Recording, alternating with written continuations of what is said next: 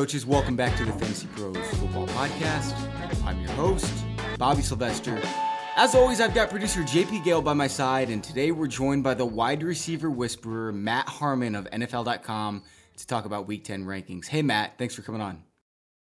Hey man, it's good to be back on here. I know we did this once during the uh, during the preseason and everything, but now now we've got a lot more uh, a lot more time to digest and understand, try to understand what's going on. So uh, it's good to talk to you guys today. You know, I think we know a lot more than we knew in the preseason, which really isn't saying much. Um, but uh, you know, um, we spend a lot of time doing this, and if you just get a little bit closer to correct um, than the status quo, that that's what's really important. It boils down to uh, those couple of inches in fantasy football, and um, you know that's why we do this. We want to help everyone win. Oh, no doubt about it. Let's let's let's hope we can help some people this week. So, Matt, I am a huge fan of your reception perception work. Can you explain to our listeners what this is that you've built? Because it, it really is phenomenal. Yeah, so what reception perception is is just as a methodology for uh, tracking really how good of a route runner a receiver is, kind of trying to put an extra layer to uh, a player's individual talent and also what they're asked to do on the field. So what I do is I go through and I chart uh, eight games for NFL players, six games for college players. Uh, kind of get a, a, that's the where the data tends to normalize out for a full season scope, and uh, I look at you know how often they ran each route against what type of coverage they were most successful which routes do they get open on the most really lets you know where they win what they do well what they don't do well and uh, kind of really my my viewpoint of it is it helps kind of categorize like what what a receiver actually is because it's so hard to they're all so different you know it's hard to compare you know a Calvin Johnson type to a Wes Welker type. I think reception perception helps do that a little bit well, we're going to go to wide receivers, and I'm really excited to hear what you have to say because I, I know you have a lot of special insight there. Uh, we're going to start at quarterback, though, and what we're going to do today, for those of you listening, we're going to go position by position, talking about players who are kind of on the fringe of being startable in, you know, 10 to 14 team leagues. And we're going to be comparing Matt's rankings to expert consensus rankings. Uh, I'll refer to that throughout the show as ECR. And basically, that's just 140 plus experts all coming together with their rankings and we figure out what the consensus is. So we have Tom Brady as the, the number one quarterback, even though someone has him all the way down at seven, and his average ranking this week is 2.2. Um, so at quarterback, we've got uh, we've got a couple guys here on the fringe that are interesting. Uh, the first guy I want to ask about is Russell Wilson. We have him at ECR number 12. Uh, he's been really bad the whole season, but he got his knee brace off. He looked a lot better in this last game. He looked like Russell Wilson. How do you feel about him this week at New England? Yeah, I mean, I think I think Russell's cooking again, and that's good to see because that offense right now is really constructed well to be the type of offense that that can put up a lot of points. It can threaten you in a lot of different ways. We saw Jimmy Graham really bust out on Monday night. He's been great all year, which you know talk about things we don't expect in the preseason. I think that is probably one of the most unexpected uh, developments really of the entire year. Uh, but I think with with Jimmy Graham out there, you know they're going to be playing New England, so you know New England makes you chase them. Uh, they're they're absolutely an offense that you need to put up points against, and you know New England's defense is, is a solid unit, but I wouldn't say that it's, it's something that I'm I'm afraid of. And I think they have some matchup advantages with uh, with Baldwin in the slot and uh, Jimmy Graham out there playing the tight end position. So I really like the whole Seahawks offense right now for the second half of the season. Behind Baldwin and Graham, is there a wide receiver that you like for fantasy purposes? I mean, I know Tyler Lockett, Lockett was explosive last year. Uh, Kearse has been getting on the field quite a bit more, uh, but he hasn't really impressed. So, what do you think about these guys? Yeah, so uh, Tyler Lockett was a big reception perception favorite, and I still believe he's a really good receiver. You saw him look pretty explosive on that Monday night uh, game last week, and you know that's a that's a thing where like you have to be able to separate how good a player is versus what they're going to be able to do for fantasy because there's more to the equation for fantasy than just being good at football. Like it helps to be good at football, no doubt about it, but it's all about opportunity and usage. And even though Tyler Lockett's healthy now, whereas it, where he he was looking pretty slow during the first half of the season when he had a PCL injury, at best he's a third option on a team that wants to involve its running backs too. So like you have to go into that situation every single week saying that he's mostly just a dart throw type of guy. Like from a usage standpoint, there's really not much difference between a guy like Tyler Lockett and, and a guy like Brian Quick, regardless of what you think of the talent differential. That usage is what really what really makes the difference. Now, would you prefer him to someone like Tavon Austin? Yeah, I'm, I'm just kind of out on, on Tavon Austin right now. I mean, he's going to have big games occasionally because he. Uh, because he's a big play threat and he's he's super explosive in the open field. But they're, they're like impossible to predict. There's really almost no trend line or anything with where he has these big games. They just crop up every now and again. But he's got a super low floor too. He was he's losing snaps right now anyways, despite the fact that the Rams gave him a big fat contract. Brian Quick played over him last week when they came out of the bye, and I think that might have been an adjustment sort of situation. So, yeah, I mean, I guess if you're going to make a dart throw, I would probably prefer Lockett just because he plays in a better offense almost purely because of that. Now, I know everyone's going to be a little annoyed with me for talking about this player again because I talk about him every show, but he's just on fire right now. Marcus Mariota, we have him number nine ECR face Green Bay. Over the last five weeks, he's been the second best fantasy player in terms of points scored in the NFL, uh, only behind Tom Brady. It's absolutely ridiculous what he is doing. Do you like him this week, or is uh, is it bound to turn around eventually? I mean, you would think that eventually there might be some you know regression in his future because he's been just so wildly effective and efficient in the red zone. I mean, he's been one of the best, if not the best, red zone quarterback since he entered the league last year. So you think that eventually that might come back to, to you know to, to maybe a normal level, unless he's just going to be that money in the scoring area for the rest of his career, which is certainly possible. But this week against the Packers, you know they have a ton of cornerback injuries. Uh, Sam Shields and uh, their other starting quarterback, Damarius Randall, are, are on IR currently.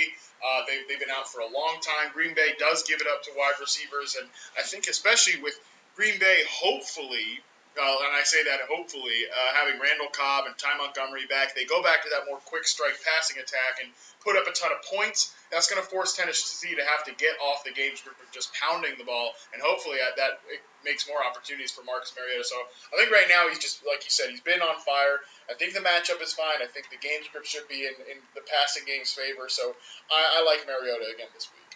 Now, how do you feel about Dak Prescott and Eli Manning?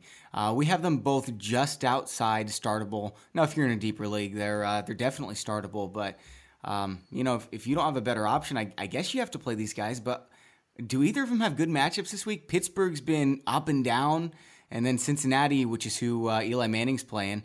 I'm not really sure what to think about them. They were supposed to be a, a very good defense, and they haven't necessarily. Right.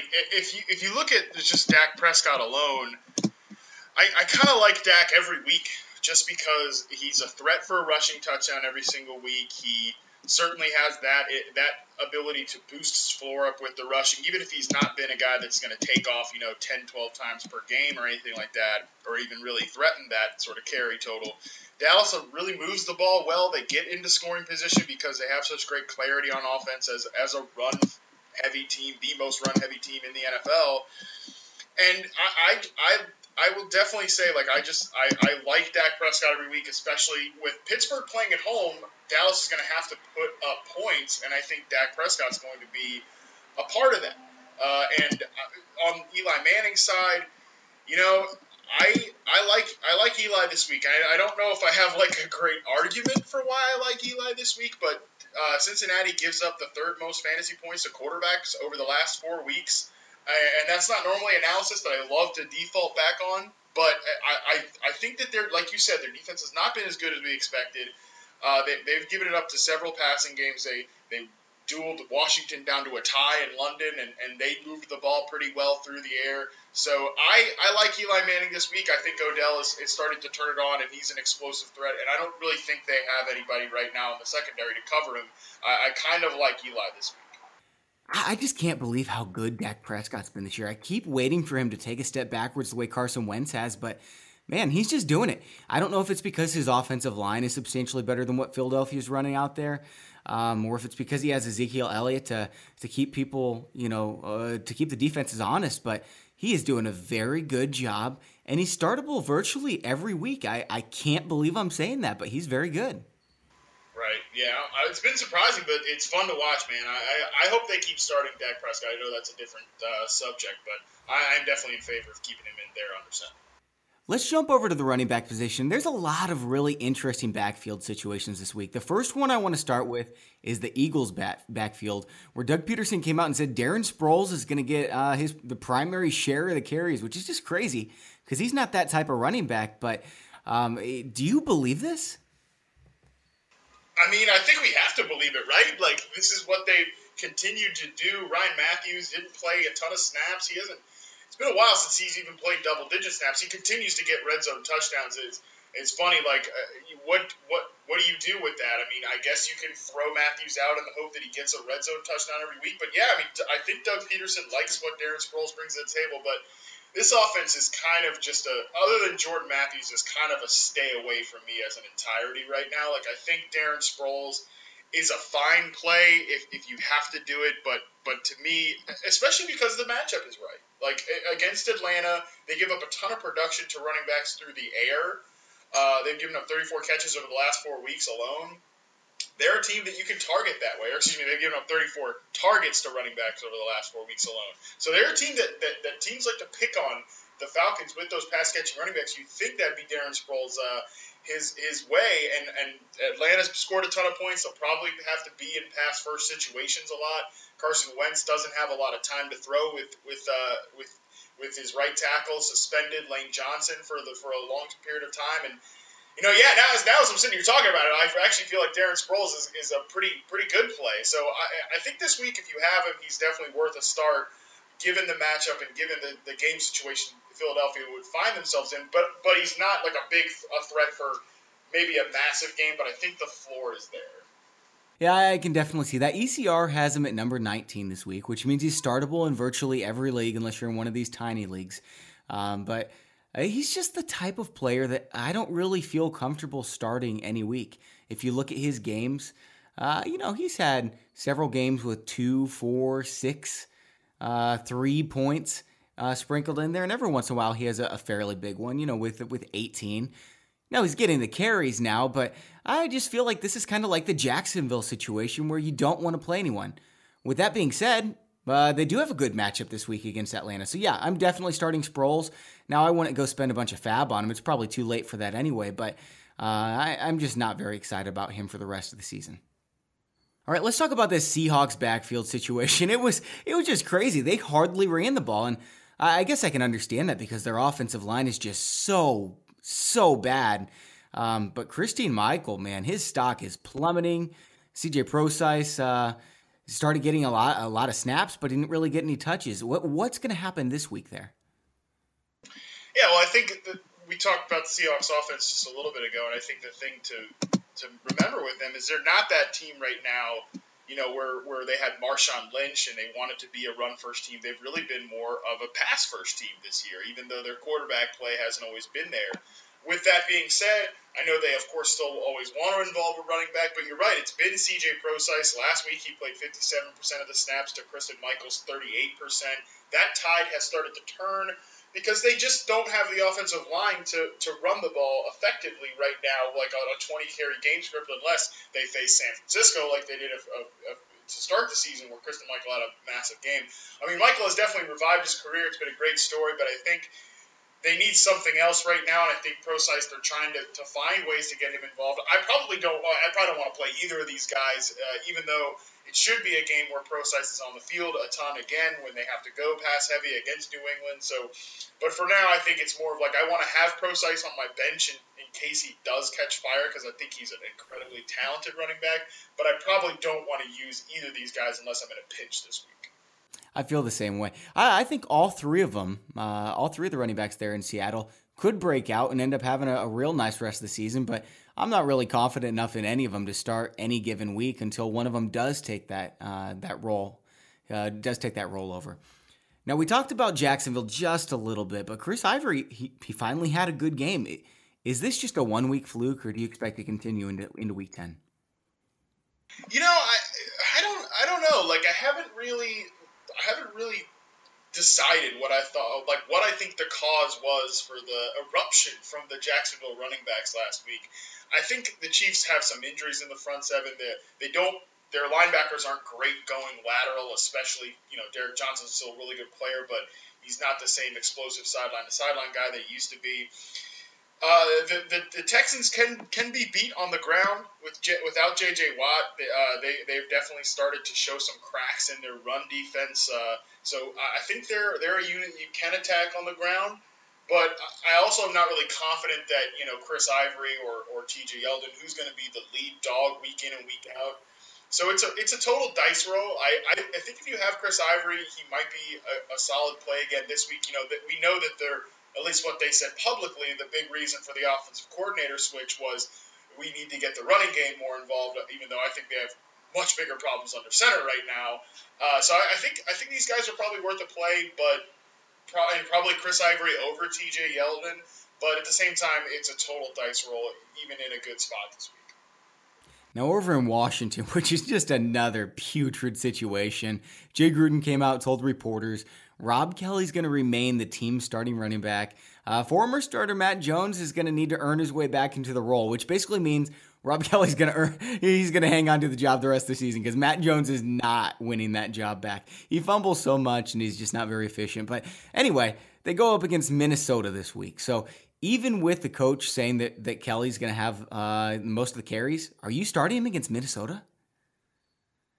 Probably not.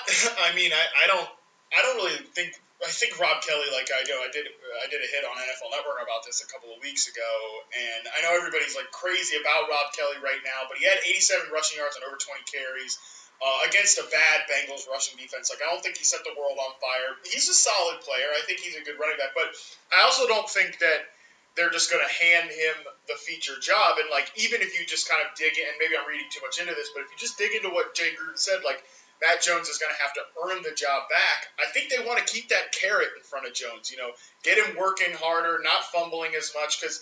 I mean, they obviously like the guy. You know, they didn't they didn't even attempt to really bring in a veteran free agent. They let Alfred Morris walk out and pretty much gift wrapped the job to, to, to Matt Jones. The problem is he can't seem to hang on to that or the football. So I mean, they're gonna they're gonna want Matt Jones to win this job back. I think because they like him. They drafted him in the third round. They hyped him up a ton.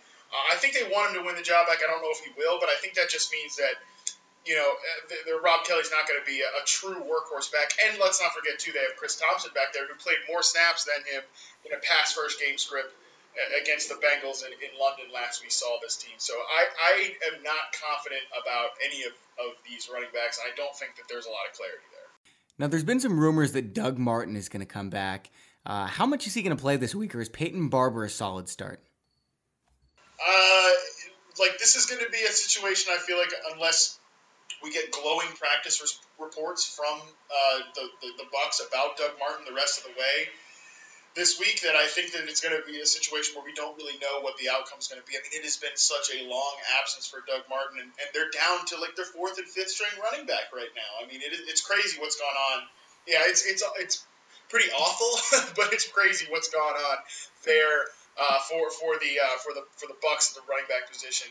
And you know it's not a good spot this week. The Bears actually have a pretty solid run defense. Uh, they they've been one of the better run defenses over the last month. Uh, and you know I just it's tough. If Peyton Barber is the starter and Doug Martin doesn't play, I think you can roll Barber out there because he'll be, you know, the Bucs are at home. This game shouldn't get away from them. It should be an opportunity, unlike against the Falcons on Thursday night, where they can give Peyton Barber a pretty good amount of work. So if he's if, if that's really the only situation that I think I'd roll into it with any confidence is if Doug Martin sits, then I think Barber is worth a start. But if both guys are playing, I don't know. It's, it's hard for me to imagine Martin comes off this long stretch of absence and, and gets feature back workload right away. But that's certainly in the in the range of outcomes. Matt, it is so ugly. This is why you draft eight or nine running backs in the preseason because you know this kind of thing is going to happen. In some weeks, you're going to have to roll out someone like Peyton Barber or Matt Asiata, and you never want to do that. So, uh, this is why in the preseason you draft a bunch of running backs. And whenever you have a chance, even if you think you have depth at running back, pick up a guy. Pick up a guy who's uh, who's getting plenty of carries. Uh, you know, even if you have five starting running backs and Jay Ajayi is out there, should have picked him up. Um, there's a lot of people who I've seen make this mistake where they think they have depth. I've done it several times. They think they have depth, so they don't make a move for a running back, or uh, you know they, they go ahead and trade away one of their running backs to upgrade somewhere else. It always bites you. There's so many injuries, right? Yeah, and, and just to supplement that as well, like if you and like I, I draft a lot of zero RB teams, I draft wide receiver heavy teams, and then I cycle these backup running backs, you know, in and off and on my roster. And you know, what your hope is is that you land a Spencer Ware, you land a Jay Ajayi, and, and that happens. I mean, it happens all the time. Look at all these guys like I mean Isaiah Crowell, LeGarrette Blunt. These players have been fantasy viable pretty much for the the long stretch of the season because this just happens with these running backs. And now with injury setting in, I mean, CJ Prosise is now on the radar. You know, all these backup running backs that we're talking about. So for the stretch run, what I think that means is once the bye weeks start fading away, you want to start dropping your depth because it's just not as needed and start stashing these backup running backs. You know, even if it's a Alfred Blue type, like if Lamar Miller suffers an injury, you know, in week 15, you're looking at Alfred Blue about to get 20 carries. I mean, that's a really gross example, but Alfred Blue about to get 20 carries, that's completely viable. I mean, Tim freaking Hightower took people to, to fantasy championships last year on basically volume and opportunity alone, and we know that's going to happen for somebody else this this year too. You're exactly right. That is a, a perfect example, and I'm glad you brought that up. Before we move on to wide receiver, I want to talk about this mess in the Vikings backfield. Jerick McKinnon should play. Now they picked up Ronnie Hillman, who got some carries, which is just kind of crazy to me. And Matt Asiata, we know who he is, and he's not really fantasy relevant. Are you considering starting any of these guys this week? No, not really. I mean, Washington's not a good run defense. They've been one of the, the worst in the NFL pretty much all year. They, they, they started to get a little bit better during the stretch of, of the, the end of this, or the midpoint of the season. But at the same time, they've been run on pretty much all season. It's a it's a solid matchup, but you know this this Vikings offense is another one outside of Stefon Diggs and, and Kyle Rudolph. Really, that I don't really want any any piece of it. The offensive line is, is terrible. They can't pass protect. They haven't been able to run block all year. I mean, Adrian Peterson wasn't even doing well when he was briefly starting at the beginning of the year. So, and, and now that, that it's not, if it was a situation where Jerick McKinnon was playing well, he was healthy, and he was getting, you know, 15 to 20 touches a game, then I think I would be interested. But because it seems like they, they want to split it three ways, and, and Ronnie Hillman, you mentioned, was the most productive back last week, it's a complete and total stay away for right now. Like, I don't want to drop Jerick McKinnon because I think he's really talented, and I, I definitely think, like, he could at some point run away with the job, but – I wonder honestly too, and this is a, a bit off track, but you know, Adrian Peterson likely probably not going to be back for the entirety of this or for, for the whole season. But I do wonder if the Vikings start to thinking, you know, because you can bring a player back from IR now. I, I wonder if he does make an appearance at the end of the season because if McKinnon had run away with his backfield, I think it would have been curtains on Peterson for this year and probably for the entirety of his Vikings career. But because that hasn't happened yet, I wonder. It's just something to keep in the back of your mind. I think he's gearing up. The only problem is it doesn't really matter if he comes back because their offensive line is so bad. I mean, you talked about how talented Jared McKinnon is. If Jerick McKinnon was behind a mediocre offensive line, I think he'd be on the verge of being uh, uh, an RB1. He is very, very good, but this offensive line is that bad. It's one of the bottom three in the NFL, and nobody, not Jerick McKinnon, not Adrian Peterson, can really do anything behind uh, this offensive line. So even if AP does come back, I'm not too excited about it. All right, moving over to wide receiver. I want to talk about these two wide receivers behind Fitzgerald at Arizona. You've got JJ Nelson, who had two two back to back very good games, and then John Brown, who's got a lot of targets, a couple games, and besides that, has kind of just been blah. So, uh, which of these guys do you prefer this week? Or are you starting both of them? Yeah, I, I think both of them are actually worth throwing out there, um, uh, just because I think they're the starters now. You know, and the Bruce Arians pretty much said like J.J. Nelson is a starter now. Somebody's gonna have to take the job from him. I mean, I, it's not gonna be Michael Floyd. He's, he's played so poorly this year. His 44% catch rate is 84th of 87 receivers that have seen 30 30 more targets this year. He's been pretty much ineffective. And John Brown passed him up. Like now, it looks like J.J. Nelson's passed him up. So I think those are the two guys that are going to be out there in the three wide receiver set with Larry Fitzgerald. I think John Brown's a great player.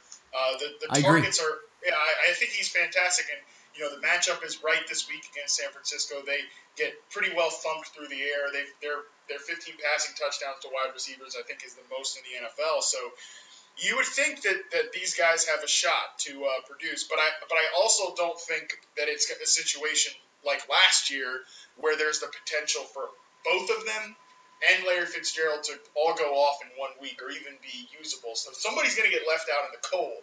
That's the problem. And I, it's hard to tell you right now who I think that player is going to be. But I, I think that both of them are worth starts because you know, this this defense in San Francisco is, is just so bad, especially with the game being in Arizona this week. Uh, but at the same time, David Johnson could easily just crush them for 100 rushing yards, and then, you know, these guys go pretty quiet. So they're, they're risky plays, but ones that are definitely worth throwing out there. With how bad San Francisco is, I'd be shocked if they hold David Johnson under like 600 yards. They're so bad.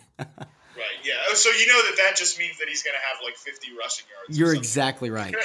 yeah. But David Johnson, he'll probably have like 40 rushing yards and 120 receiving yards. You just can't stop the guy. He's phenomenal. Yeah, I mean, I think he's pretty much been the, the fantasy MVP this year, if, if he had to give it, or the, or the best fantasy player this year. Like, he's really the only one of those. Uh, I mean, other than Ezekiel Elliott, he's really the, one of the only, like, locked in every week studs at the running back position. I'm right with you with John Brown and JJ Nelson. I like John Brown a lot for the rest of the season. People are too low on him right now, and he's a guy that I wouldn't mind buying. I'm not going to overspend on him. He's probably about wide receiver 25 for me, and he's probably being valued around wide receiver 30. This week he's right there, about wide receiver 30 in ECR. JJ Nelson's the same, wide receiver 32 uh, in expert consensus rankings. And you know, I, I, understand that one of these guys is probably going to get left out this week, but they have a better chance of producing than the guys behind them in ECR, like uh, like a Cole Beasley or a DeSean Jackson, Mohamed Sanu. I would so much rather start either of these guys on the Cardinals uh, than one of those players. So yeah, I think they're definitely startable this week. Now, some guys that I'm not so sure about: Corey Coleman, who's going at Baltimore. Baltimore's defense is really improving. Coleman had two really good weeks, but last week he wasn't very impressive. And then Rishard Matthews, who has, you know, kind of been ramping up his game to what we expected in the preseason, at least most people. Um, but I'm just not really sure that's going to be able to keep up. You talked about how horrible that that Packers secondary is with all the injuries, but are you starting these two players, Rishard Matthews and Corey Coleman, this week? So Corey Coleman, I think, is interesting because the, the question really becomes who are the Ravens going to dictate Jimmy Smith covers? Is he going to shadow Terrelle Pryor around the field, or is he going to shadow Corey Coleman around the field? Because I think the, whoever is not that player, I think is going to be in a really good spot because the rest of Baltimore's cornerbacks are, are not even close to comparable to Jimmy Smith's level of, of play. So I think I think Coleman is worth a start. I also think this game is going to be kind of sneaky high scoring. I, I know that sounds crazy, but I'm, I'm interested to watch this this Thursday night game because I like Terrance West, and, and I also think that there's certainly uh, there's certainly a, a, lot of potential there for this game to be interesting. So I think Corey Coleman is worth throwing out there on the on the chance that Terrelle Pryor, who's been incredible this year, is the one that draws Jimmy Smith's shadow coverage. Uh, now, uh, on the other end with Rishard Matthews, it's crazy that over that he is his five passing touchdowns have all come, or five receiving touchdowns have all come from in the red zone. He's got all five of his red zone targets the last few weeks, four or five touchdowns. That would scream like massive regression. You know that that's going to stop at some point, especially because he hasn't even topped 70 receiving yards yet this this season. But I think because his trending is his, his playing time is on an upward trajectory, that kind of offsets those concerns. He's played 88 and 89 percent of the snaps the last few weeks and the team high last week. So I, I think that Rishard Matthews is definitely worth throwing out again this week. It seems like the the Titans are finally kind of getting their better receivers involved uh, with Kendall Wright playing more and uh, Rishard Matthews also leading the team in snaps. The Ravens haven't said anything, and they're not going to say anything, but I can almost assure you, Jimmy Smith is going to be covering Terrelle Pryor because that's the type of wide receiver that they tend to put him on. He's a big physical wide receiver, and the best way to slow him down is to get right up in his face. And Corey Coleman, uh, you you can't you can do that to him, but not quite to the extent of someone like Terrelle Pryor, uh, who really relies on being able to get going uh, and get an open field and, and make a play. Um, I just uh, I, I just think Corey Coleman is due for a big week this week, and, and no one's really talking about him because he's going up against the Ravens defense. But uh, I, am with you. I actually think this is going to be a high scoring game. Uh, Cleveland has, has had their fair share of, of high scoring games where they're trying to make comebacks, and, and the other team is trying to uh, you know extend their lead. I think it's going to happen this week. All right, and then we've got Jamison Crowder who's going at Minnesota, and I know Jamison Crowder's been very reliable, but you know I would I would stay away from virtually everyone at wide receiver except your normal wide receiver one, but Jamison Crowder is not that. So I'm not playing him this week. ECR has him at 36, which is, you know, it's startable in a lot of leagues with flex, but uh, I, am not touching him. What about you? Yeah, I think he's a guy that you probably want to decide against playing. You want to break ties in favor of putting somebody else in the in the lineup over him. I, I, I do think that he offers potentially offers a solid floor. He's had 100 yards in his last two games. Uh, he's trending up as a player. He's been the most productive receiver on, Washington, which is kind of a surprise given the pedigree of DeSean Jackson and, and Pierre Garcon. But I think he's a big part of their future, Jamison Crowder, that is. So I, th- I don't think he'll kill you if you throw him out there because I think he's a threat to lead the team in targets alongside Jordan Reed every single week uh, with, the, with the way things are trending up for him. But yeah, I, I'm with you that I probably would want to break ties in favor of somebody else. Now, Matt, there's two wide receivers that I'm particularly excited about this week. We've got Will Fuller, a big play receiver. He's going at Jacksonville, and Jacksonville's pass defense has been pretty good, but it's mostly because Jalen Ramsey has just been shutting down the wide receiver one. So, DeAndre Hopkins, I'm sorry, but he's going to have another bad week. And I think Will Fuller has one of his classic big old weeks here. And the other guy, Sammie Coates, same kind of thing. He's a he's a home run hitter. And I know that Ben Roethlisberger was really bad last week, but he is on the road occasionally. He's at home this week, face Dallas. I think Sammie Coates hauls in another big pass or two, and I really like Will Fuller and Sammie Coates this week. Yeah, those those are pretty solid calls. Uh, Will Fuller has been super quiet since an injury. Uh, took him out of a few games, and then he left the, the, game against the Broncos with that same injury. So he's been quiet lately. I think you're, you know, it's, it's always weird to say like a guy is due without any real reason, but I, I'm with you. Like I almost do think he's due for a big game like that. He's still getting a pretty decent amount of targets down the field, but I, I hope if he's healthy, I'm with you that I think he could be like that week winning sort of pick there. Uh, and Jalen Ramsey, absolute total stud. If he's shadowing around DeAndre Hopkins, it's going to be a struggle again for Hopkins. I agree with you there. And, and, and then, yeah, I, it's tough because Sammie Coates is is so unreliable as a player and just as a fantasy asset. But with Pittsburgh being at home, with this probably being a, a, a generally high scoring game, if they get on their script early and force Dallas, you know, to, to chase them, I think this is a game where you can chase uh, Sammie Coates' ceiling. Matt, let's move on over to tight end. I want to talk about Jason Witten. Jason Witten was he was phenomenal this week, and we were just talking about this game script that it's probably going to be a high scoring affair. Do you think Dak Prescott's going to continue to throw to him, or was it last week just a good matchup for him? Well, last week it was against Cleveland, so I mean that's all you really need to know. They, yes. They've, they've, just been thumped by opposing tight ends. I mean, they give up the most yards per game to the position by far.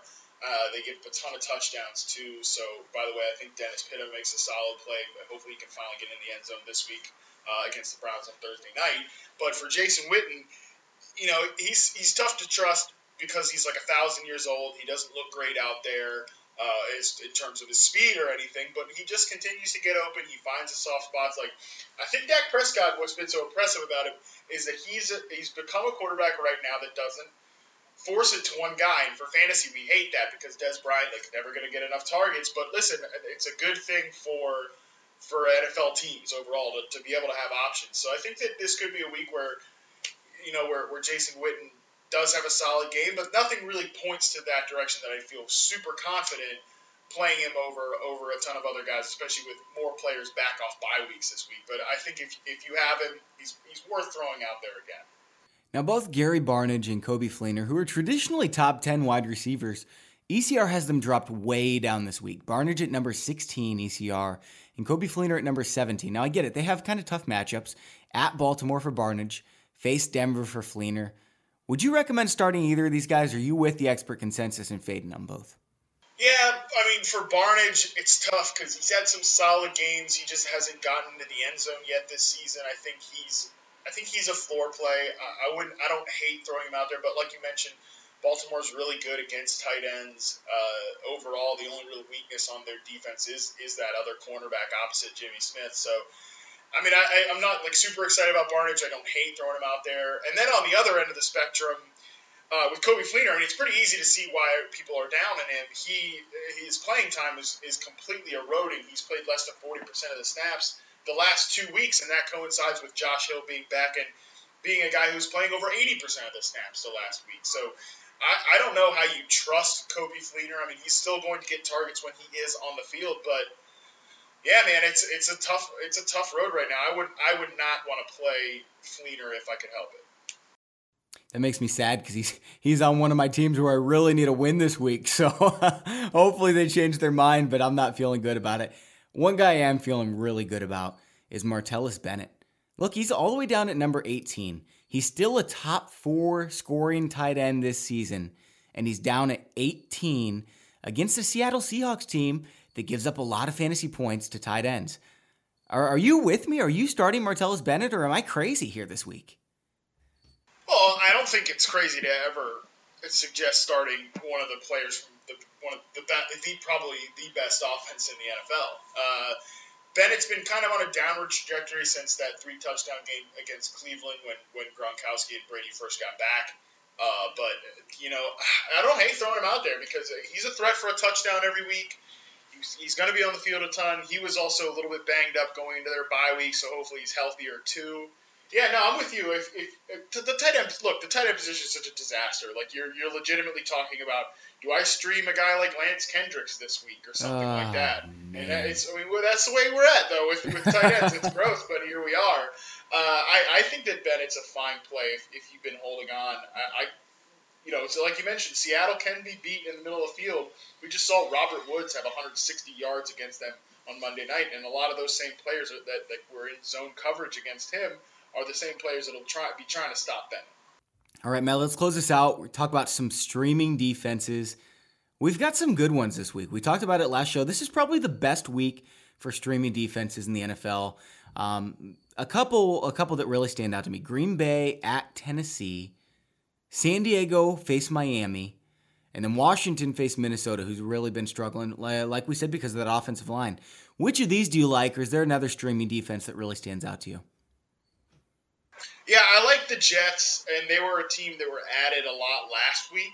And I think if you did, then you can roll them right back out again with Case Keenum traveling to uh, to New York. So I think they're probably my preferred pick again. Again, probably got added a lot last week, but you mentioned Washington. I think they're another solid team. Like they have talented players in the front seven, uh, and I think that they will be able to get over. Uh, against that that offensive line in Minnesota, and I also think that uh, Kirk Cousins I think he's going to move the ball better than people expect against Minnesota. They might be able to get a turnover off him, but at the same time, like this, this Vikings defense, they needed in order for the Vikings to succeed with with the current construction of their team, with how the offense has just gone in the tank, they needed their de- they need their defense to be you know the 2015 Broncos, and while they looked like that early in the season, they have started to slip a little bit. I mean, Jordan Howard and the Bears really got over uh, on them on a, in a primetime game in Week Eight. So I, I, think that this is a situation where you have to watch if that Vikings defense is as good as their season to date numbers going forward. And I, I think that it's going to be a situation where the, the, the Redskins can tee off against uh, against the, the, the Vikings offense. So I like them as a solid streamer too. Now, there's one other defense I want to talk about. I already talked about them on the Tuesday show that came out, but I'm going to mention them for this show in case uh, you guys weren't listening to the waiver wire episode. I really like the Chicago Bears defense this week. And I know that sounds kind of crazy. ECR even has them all the way down at number 25 this week, which I don't understand because we know Jameis Winston. Look, he's been good. I keep talking him up. I like his schedule the rest of the season, but he's still a turnover machine. The Bears have three straight pretty solid defense weeks, and they're coming off a bye. I think this is a great matchup for the Chicago Bears. And if you're in a desperate situation needing a defense, I think you could do a lot worse than them. That does seem pretty low ranking wise. I mean, it's funny. I, am sure I'm probably part of that, but I'll tell you, it's funny to say this on a rankings podcast, but my rankings are like by the, far the thing I pay the least attention to uh, in the weekly grind of doing everything. That sounds weird. Long story. Whatever. But anyways, uh, like Chicago definitely should be ranked higher than that, and I'm, I'm, I'm with you that if they're, they're definitely one of the teams probably out there on a ton of waiver wires that you might be able to get a solid week from. People obsess too much about like how many points are they going to allow, and I think Mike Evans, Jameis Winston can move the ball against Chicago, but we talked we talked about their front seven, and it's really all about turnovers and sacks, and Jameis Winston. Uh, has been prone to giving up turnovers and sacks this year, so I'm with you. That's a really good call. All right, Matt. Well, that's all the questions we have for you this week. Really appreciate you coming on the ranking show. Fun talking to you, and uh, hopefully our rankings work out for us. Absolutely, everybody. You know, good good luck out there this week. It's a, it's an interesting slate of games this week, so uh, a lot of close, tight, competitive ones too. So we'll we'll see what happens. For those of you listening, we've got one more show coming up this week, and it'll air for your Friday morning commute. We'll have Justin McMahon of Daily Fantasy Insider on, who's won over a quarter million dollars in the last 18 months playing DFS. We'll be helping you build your DFS lineups for the week. Thanks for listening and enjoy your football. I just wanted you to watch me dissolve.